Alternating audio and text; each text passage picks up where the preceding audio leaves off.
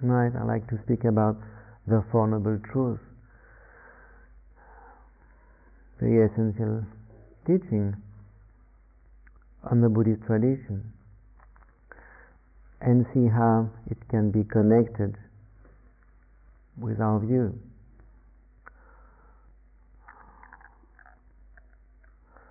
So the Buddha lived uh, five centuries before Christ, on the fifth century before Christ, and it is said that he taught for about 40 years, all in uh, middle part of India. So his teaching is very vast, and when it had been recorded by his disciples, so it amounts to many, many volumes. And there is one temple in Burma where everything has been uh, um, carved in stone, and you can see all the teaching of the Buddha there. Very nice uh, place in, in Mandalay in Burma. So it's very vast. So certainly the Buddha did say many things. From the tradition, it seems that before dying, it just on Ananda, his disciple, his very close disciple, and he just again expressed something about his teaching. And he said, he's supposed to have said, all compound phenomena are impermanent. Be a light unto yourself. So we may imagine that if just before dying, after having said so many things, he still wanted to say something, then maybe it is something also essential to his teaching. And also, when we imagine that at the time when the Buddha was going to die, question may have arisen among his disciples. So, whom should we follow afterwards? So, when he says all the compound phenomena are impermanent, so he's just expressing a truth, a logical truth, a scientific truth. What is compound necessarily can just be separated and change. Be a light unto yourself.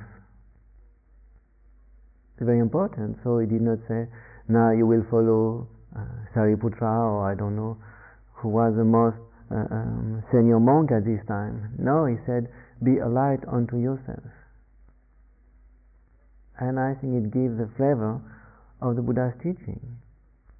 So how he appear and he like to appear towards his community, towards the, the monk surrounding him, not as somebody who want to be obeyed or adored. He just want to send every of his disciples back to their own light. So it's a very important aspect. The Buddha's discovery is not the fruit of a revelation that he has received from some God and that he has been chosen, which then will be just a very, very peculiar being, and this revelation we, we, we should take it from him and not getting, not getting it directly within our own experience. But that's not the case It's just the fruit of a very clear seeing and a very clear understanding that the truth that the Buddhas discover. And this clear understanding and this clear seeing is something that is open to every one of us. So is that something that one may refer to one's own light, to one's own wisdom?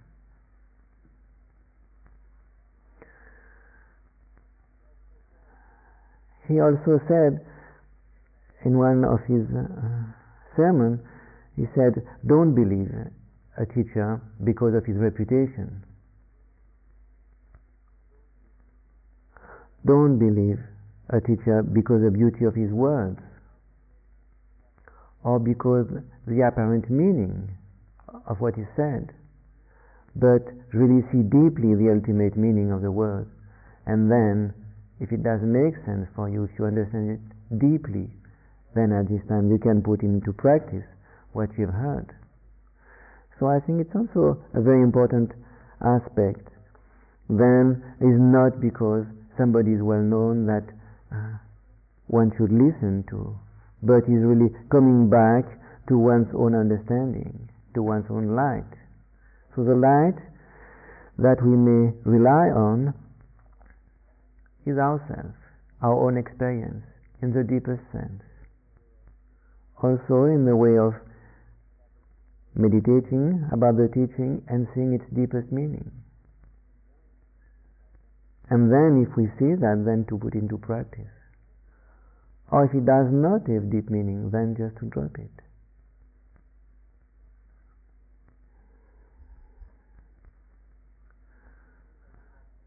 It seems to me that Buddha was a very uh, down to earth, very practical man. So he was born in India. He was a prince, so son of a king, and then according to the legend, according to what is told, but the story are very, very late because they just the story about the life of the Buddha are told usually 1,000 years after the passing away of the Buddha. So we may imagine that it's not all that precise, but it may still tell us something, and that's what is important for us. We have sometimes a tendency to want to find um, historical accuracy. For us is important, forgetting the deeper meaning that even some legend or myth may have for us.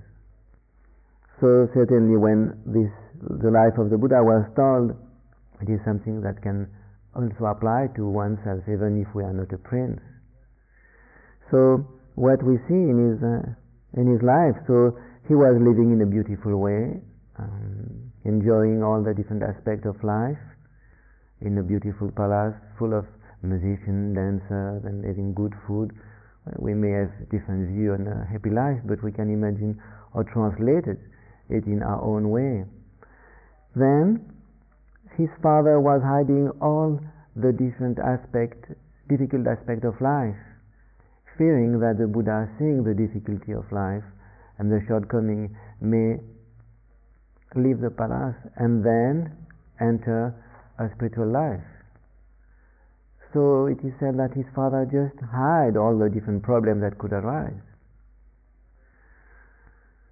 So in a sense, that like we are in our own society, trying to hide all the different problems and giving us some kind of guideline what we should look for in life. You can just look at all the um, newspaper, all those panel in the street, and knowing what is good to make a good life. You know, so any society is also giving us the values that are good for all of us.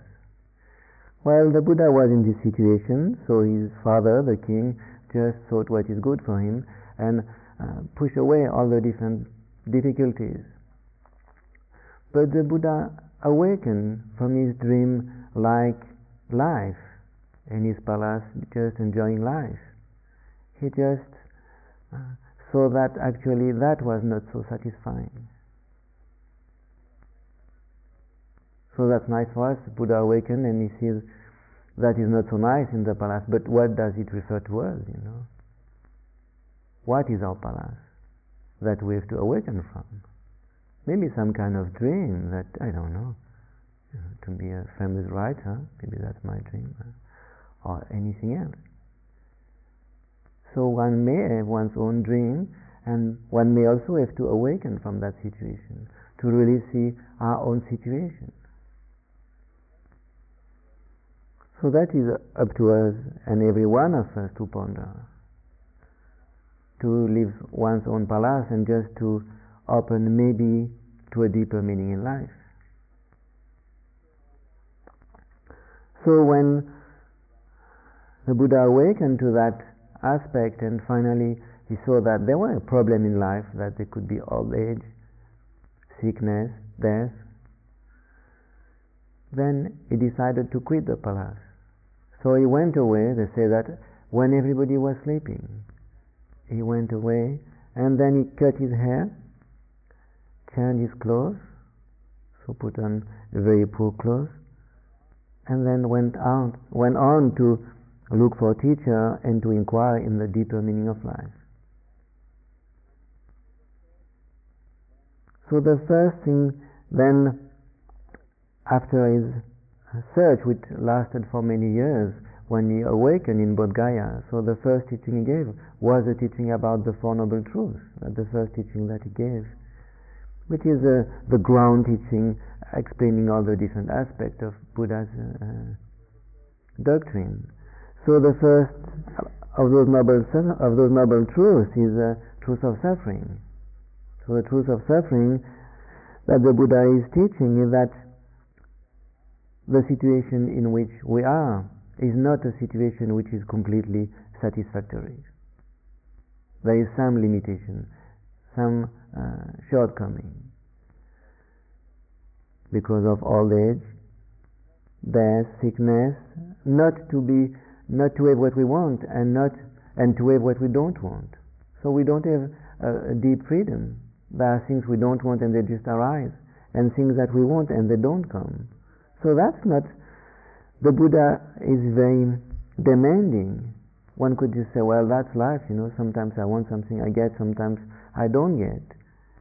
Well, he re- really was quite demanding and said, no, this situation for me, I can't accept.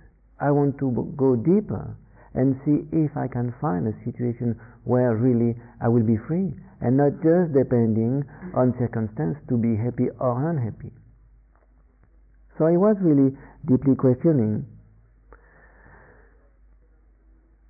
Then the second of the Noble Truths that he explained is that all what is arising and happening to us is depending on cause and conditions. It just does not happen by chance. And the cause and condition which are bringing about this difficult situation and this situation which is not completely satisfactory is what he called the karma. And karma, it comes from the Sanskrit root kri, which means to do. So it comes from actions and he explained that a good action will bring happiness, a bad action will bring suffering, and a neutral action may bring happiness or suffering depending on what it is linked to. Uh, so that's quite important. Then, good action bring to happiness, bad action to suffering, and neutral to either happiness or suffering. But in the first truth of the suffering was also included all the different types of happiness that may arise. For the Buddha, the highest happiness and one may experience even as a fruit of developing concentration, which in the Indian tradition meant to be uh, to take birth in the God's land, very very peaceful, where for ages one will just be in a very blissful state of mind. And for the Buddha, it's also included in the truth of suffering. All those different experiences are included in the truth of suffering because they change. They are not lasting, everlasting happiness. They change and they will change finally in something which will not be satisfactory. Even those gods that all the Indian tradition give name and they all have their own history then this state is not something that is worth getting. So now we get to the cause of suffering, it's quite interesting. The karma, those actions, good action bring to happiness, but happiness is also included in the truth of suffering. Bad action bring lead us to obvious suffering, and neutral action to either. So one can see from that that any action will always bring to suffering since even happiness in this sense is seen as the truth of suffering. So that's what Buddha is teaching there, what the Buddhist doctrine is telling. So going deeper into this law of karma, so what is motivating all the different actions, good, bad, or neutral, is usually one state of mind which may be deluded by desire, by anger, or just by ignorance. So this state of mind will lead us in some kind of uh, action which will bring their result as kind of suffering that we make our happiness or kind of suffering that we call suffering.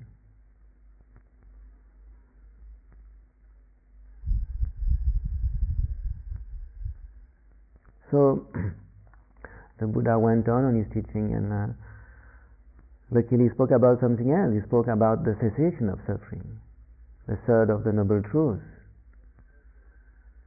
So he said, but there is a cessation possible. There is a state possible where one would not be subjected anymore to suffering. That he had discovered after having meditating and, and uh, searching for so long. So he explained that, that state of cessation of all the different type of suffering. And with that, the question is, is that possible that uh, such a state of non-suffering may exist if the human mind is by nature covered by anger, desire, jealousy, and all what we can imagine. If it is the nature of the human mind, then there is no way that one can, can get freedom because all our actions are going to be motivated by anger, desire, ignorance. So if all those different aspects, negative aspects of the mind, they are of such a nature that it is completely inherent to the nature of the mind. Let's say like um, the blue color of a stone, of a blue stone. You can't take the blue color away and there you have the stone and there you have the blue color. So if this uh, intimacy between the bad aspect the illusion aspect of our mind and our mind are so much linked that we cannot separate them, then there is no way that we can develop any kind of action which will not be motivated by those type of delusions. So that's quite important aspect. Then we have to reflect on the nature of the mind. If it were so, maybe some kind of psychologist or psychoanalyst may believe that nowadays. Therefore, that the human nature to be uh, clouded and, and um, deluded in this way. So the Buddha explained that the nature of the mind is like uh, like crystal.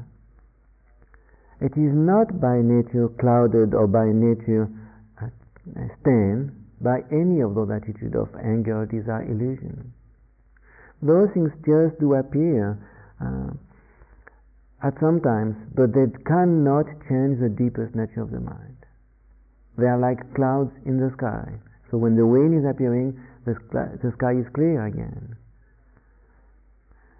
Which means that the mind in its nature, here we're speaking in a general sense, is clear. So like a prism, if you look, or like a crystal, then you bring some red clothes and the crystal is red. You bring a yellow clothes and the crystal is yellow. So this red or yellow can be uh, happiness, suffering, uh, attachment, desire, whatsoever. So it does appear when you look at the crystal that it's yellow or that it's red, but actually that's just kind of reflection is not does not affect the deepest nature of the crystal. So our mind, in a general sense, and that can be experienced, of course, in our meditation, that all those things arising, anger, desire, and whatsoever, does not transform the deepest, the, the nature of our mind. They go away, and there the nature of our mind stay clear. That's an important aspect. So, the cessation of all the suffering and all illusion and delusion is expressed in Buddhist tradition as reaching that which is not conditioned, reaching that which is not limited by any condition. If it is what the Buddha was looking for, this ultimate freedom, then if it is limited, then was maybe no reason to leave his palace. You know. So this state, a truth of cessation, is said to be non-conditioned, is unconditioned. What does it mean? Again, like yesterday evening, we tried to see if the truth were true. So what is the truth of what is unconditioned? Mean that it cannot depend on anything. Not depending on time, not depending on cause, not depending on anything. So the cessation that we may be looking for does not depend on anything.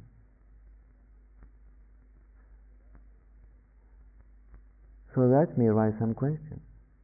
If it does not depend on anything, what are we going to do that may have some effect on what is unconditioned? And that's something very important in the Buddhist tradition that is spoken of at different time. There we put it right at the beginning, but that's quite important. Is if what we are aiming at, our deepest motivation, is the unconditioned and ultimate freedom which is not depending on anything, then what are we going to do? What can we do? Different way of expressing that. Speaking about that in the Chinese tradition, one teacher said, like the mind is like a mirror, and the dust is just resting on that, and our work in meditation is to clean this mirror so it can be very bright and just uh, unstained. So you see, mirror and the dust is coming there and you clean it. So that's our meditation. Well, another teacher said there is no mirror. So where can the dust alight? No mirror, where can the dust alight? So that refers more to our point of view, and I will come back to that later. So, the Buddha explained then the fourth Noble Truth, the truth of the path, explaining how to reach the third Noble Truth, which is the truth of cessation. So there is two links there. First he explains suffering, then he explains how suffering is coming about in the second Noble Truth. Then he explains cessation, or the truth of nirvana. Then in the fourth Noble Truth, the Buddha explains how we can practice the path to reach this truth of cessation, if it is at all possible. That's what we uh, keep open. So, in the truth of the path, it is explained or taught traditionally within the triple practice. And if you have seen, we don't have so many Buddha and images here, but sometimes you see the wheel representing Buddha's teaching. So you have the wheel, and you have the center part, and you have how do you call those uh, spokes? The spokes and the center part of the wheel and, and the outside part. So what is holding all together, that is morality. The center part is concentration and the spokes are wisdom. So we can see that in most of the temple in, in Asia. So morality in Buddhist tradition is not a matter of law, you know, that we have a list of all do and don't. So you do this and you don't do that, and uh, you know, like we have in some traditions. So we have to behave in accordance with what has been written down. So it's a matter of obeying that uh, list of laws. Is not seen in this way.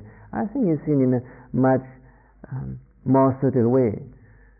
It's seen morality is seen that anything, any action or motivation which would increase the suffering or the confusion in oneself or in other is to be avoided. Anything which would decrease the suffering in oneself or in other and decrease the confusion, then that has to be put into practice. So we may imagine that some action may be good at some point and not good at some other point. So it sends us back to our own responsibility. We don't have just our list and say, let's check oh, that I can do, that I can't, you know. We just have to check inside of ourselves deeply and see if it is proper to do or not to do. So that is how morality is seen. Of course, there is a list of um, things to do for the monks, for example, but the Buddha gathered many people from very different uh, tradition and caste, so he had to make it possible for them to live together. So there was some rules, you know, to keep the place clean and, and whatsoever, and rule, rules of celibacy and so on. Imagine in a monastery of mil, of 1,000 monks, if then they get all their girlfriend, and that may be quite difficult to handle such a monastery with all the practical problems, you know. So one can understand that for sake of simplicity and being concentrated, in the spiritual quest that the Buddha made a set of rules, yet is not the essence of uh, Buddhist morality. So the second aspect of this uh, path is uh, concentration. So concentration is not something that we don't know and that we have to create it completely new. It's something that we all know, that we all use in our daily life. Without concentration, we would never have gone to school even for a few months. So we need concentration. But in the meditation tradition, we need better concentration. So concentration is the capacity of the mind to hold on to an object without moving, choosing one object, and just keeping that. Not taking one and another one and another one and another one, where one could not know this object very deeply. So many objects are used for the development of concentration. So in ancient tradition, one could take a, a circle, you know, white circle, for example, and just keep that in mind. A monk would go, or the meditator would go and stay for weeks or months just concentrating on that, a white circle. Could be other color. Or on the human body, or on impermanence. Something which was also very often practiced and which is still nowadays in all the Tibetan texts is also mentioned is the four boundless, the four boundless thoughts, which are love, compassion, joy, and equanimity. So when one would develop concentration on that, one would just take the feeling of love, for example, and the wish for the happiness of others, like we have done a little bit this morning, and just concentrate on that, keeping on reciting some sentences, wishing uh, all beings happiness, and one will just stay with that for weeks and months till the mind gets very, very quiet. Then, when the mind has get this quality of quietness, and can stay with one object, then the meditator can use it and place it on different objects to inquire and to know those objects much more deeply.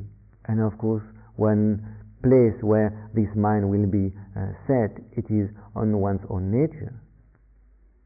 When the mind is very quiet, then one would place it on one's own nature and to know it very deeply, and maybe then to know the, the true nature of ourselves. So that was one um, set of objects of concentration. Then another one was much more subtle, which was either on infinite space, infinite consciousness, on nothing, or neither consciousness nor non consciousness. So people would do meditate on that. So it means that their mind, when the concentration is developed, then the meditator is only its object, so is only space, or is only consciousness. There's nothing else appearing to his mind or her mind. So the mind will get very deeply quiet. And those practice, they are those who are supposed to um, lead us to this uh, highest happiness in the worldly sense, which is the happiness of the of the gods. One would abide for centuries in a very peaceful and blissful way, which the Buddha has included in the truth of suffering. So that's for the development of concentration. One could also use some form of Buddha or some mandala. Those kind of mandala is not uh, a painting or is not uh, a graphic. Mandala actually is a place and one would see oneself in that place, in this beautiful palace, you know, with different doors and uh, ornamentation and all that made out of uh, light. So that is also used in the Tibetan tradition. Certainly, very powerful object of concentration, though maybe not the easiest of all the objects. But that is really practiced a lot in the Tibetan tradition. Now about the development of wisdom, the third element of the path. So wisdom, which is called prajna, so is developed on the practice of what is called vipassana, which is in Tibetan is lhaktong, means a clear seeing, a seeing deeper. So that's what may give rise to uh, wisdom. This practice of meditation and, and uh, clear seeing help us to see the true nature of oneself and of the world, of all the phenomena. And the true nature is that everything is changing, that nothing can really bring any lasting satisfaction, and that nothing has true and self-existence. Everything is just arising due to cause and condition and then changing. So that's what uh, the wisdom helped to develop this aspect and realizing the true nature of ourselves and uh, of phenomena. When one sees that, then the grasping of the mind stops. When one sees that everything is changing and nothing has true and self-existence, the mind does not grasp because it sees that there is no reason and nothing to be grasped there. And the non-grasping is the freedom of the mind. So all different approach in meditation come down to non-grasping. Whatever their setup, maybe it come down to non-grasping. So now can we see this triple practice of morality, concentration and wisdom as a technique and as a tool in order to bring us to the unconditioned. So we have a setup of technique we can uh, use and make them even more and more sophisticated. So can that be seen as tools to bring us to the unconditioned? So we just saw that the problem with the karma that if we are practicing our meditation, certainly it will be a virtuous action, a good action. Then, if it has some result, some fruit, it's going to be happiness. And happiness is not what we are looking for in the deepest sense. We are looking for ultimate freedom, which is beyond happiness and suffering. So, if we cannot practice good action, and obviously bad do not uh, help, and neutral also not, because they are linked either to good and bad, then we are in a, I would say, difficult situation. So to see the meditation as a technique or as a tool, it means that we are linking or subjecting the meditation to some aim and it's like it is in a causal uh, situation. It is to see our practice as a cause to some aim. If we look at a tool, you know, what, what is a tool actually? If we look at a at a hammer, for example, it has no importance whatsoever in itself. If we don't a nail to nail down, any tool is just the most inauthentic object because it's just there, linked between a cause and an effect, but actually is useless. So the way of seeing the world that we have developed, human mankind has developed a lot, is seeing everything as a cause to something else. We may imagine that very early, uh, very, old ancestor have tried to build up tools you know, to, I don't know, to kill animals or, or whatsoever. And then we have become so sophisticated we can even make airplane. Of course, an airplane is completely useless if we don't want to go somewhere. You know, you can have an airplane in your garden if your garden is big enough, but it doesn't seem uh, make, making sense. So any tools, however sophisticated they may be, they just have no importance within themselves. They are just a causal link between some action and a fruit that we are looking for. So if we see the practice of meditation as a tool, it means that in itself it has no value whatsoever. It's just a link between a cause and a result, and this result is ultimate freedom, which cannot be placed as a result.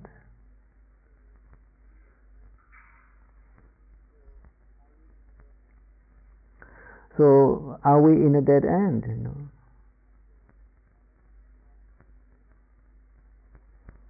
Practicing anything, virtuous will not help us. Non-virtuous will not help us. Neutral will not help us. If what is a cessation is not conditioned by anything.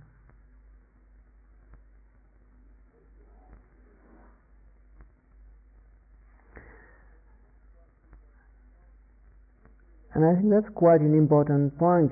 If we were seeing cessation or nirvana just as the the most sophisticated aspect of our conditioned world. You know. It's just when everything is so subtly organized that that's nirvana. So there is a kind of continuity. Then we can fix it. We can fix it up, you see. We become very skillful and we'll fix it up and fix up nirvana. Skillful in dealing with our conditioned world. But is it not that this cessation and the unconditioned mark a split? there is some kind of discontinuity between the world, conditioned world in which we are, and that which is not conditioned. That which is not conditioned cannot be in the continuity of that which is conditioned.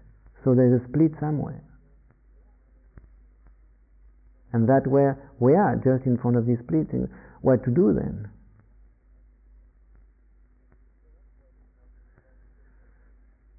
So that's quite important, a quite important aspect even within the practice of Dharma.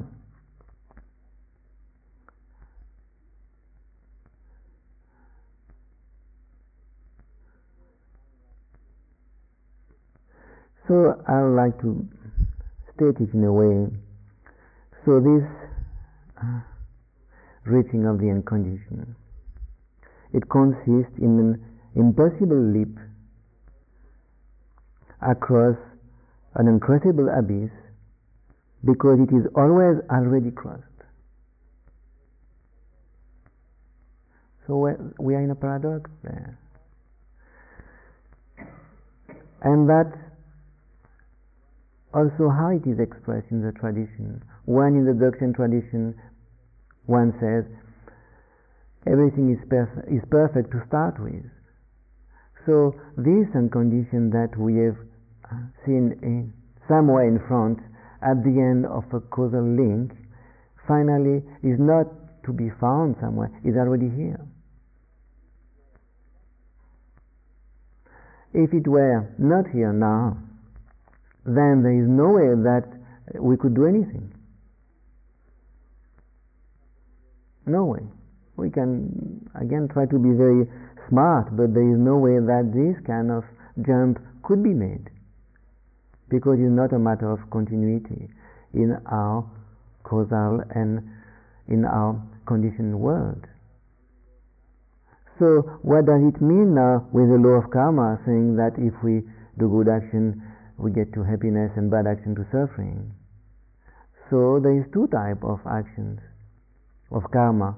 One is called contaminated, and a contaminated karma can be a good action, a bad action, or a neutral action and there is also uncontaminated action. Uncontaminated karma is when one does not hold this action to be really existing, neither is the doer existing, neither is the done existing. So any action done in that light, where nothing is held as being truly existent, this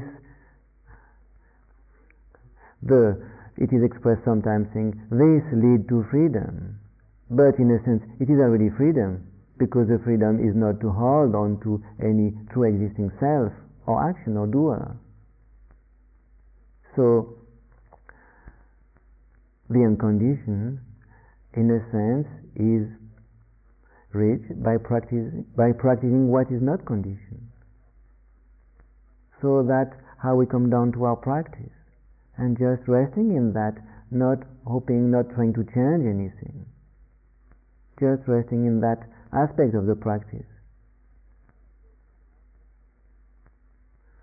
So it's a very subtle aspect, and of course, by our practice we get to understand that more and more clearly.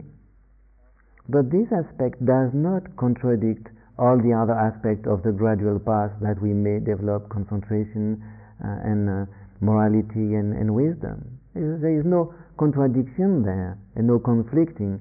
It's just that at one point this jump which cannot be made uh, will be done. And maybe it is the day when we will stop trying to jump. Yet maybe we have to be there on this edge and uh, you know wanting to jump, wanting to jump uh, so many times till we really see what's happening there.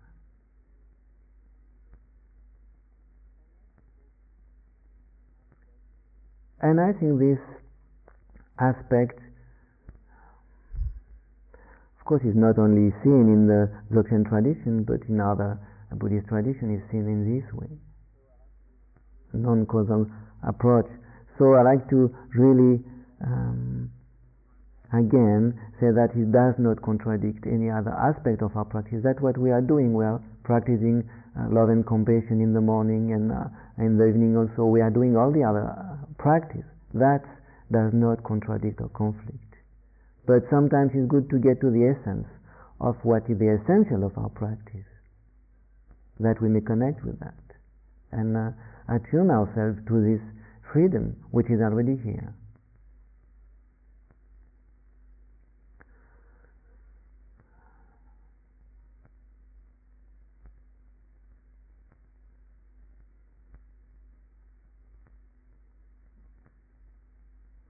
So maybe may all the being be free and reach to this freedom which is already here.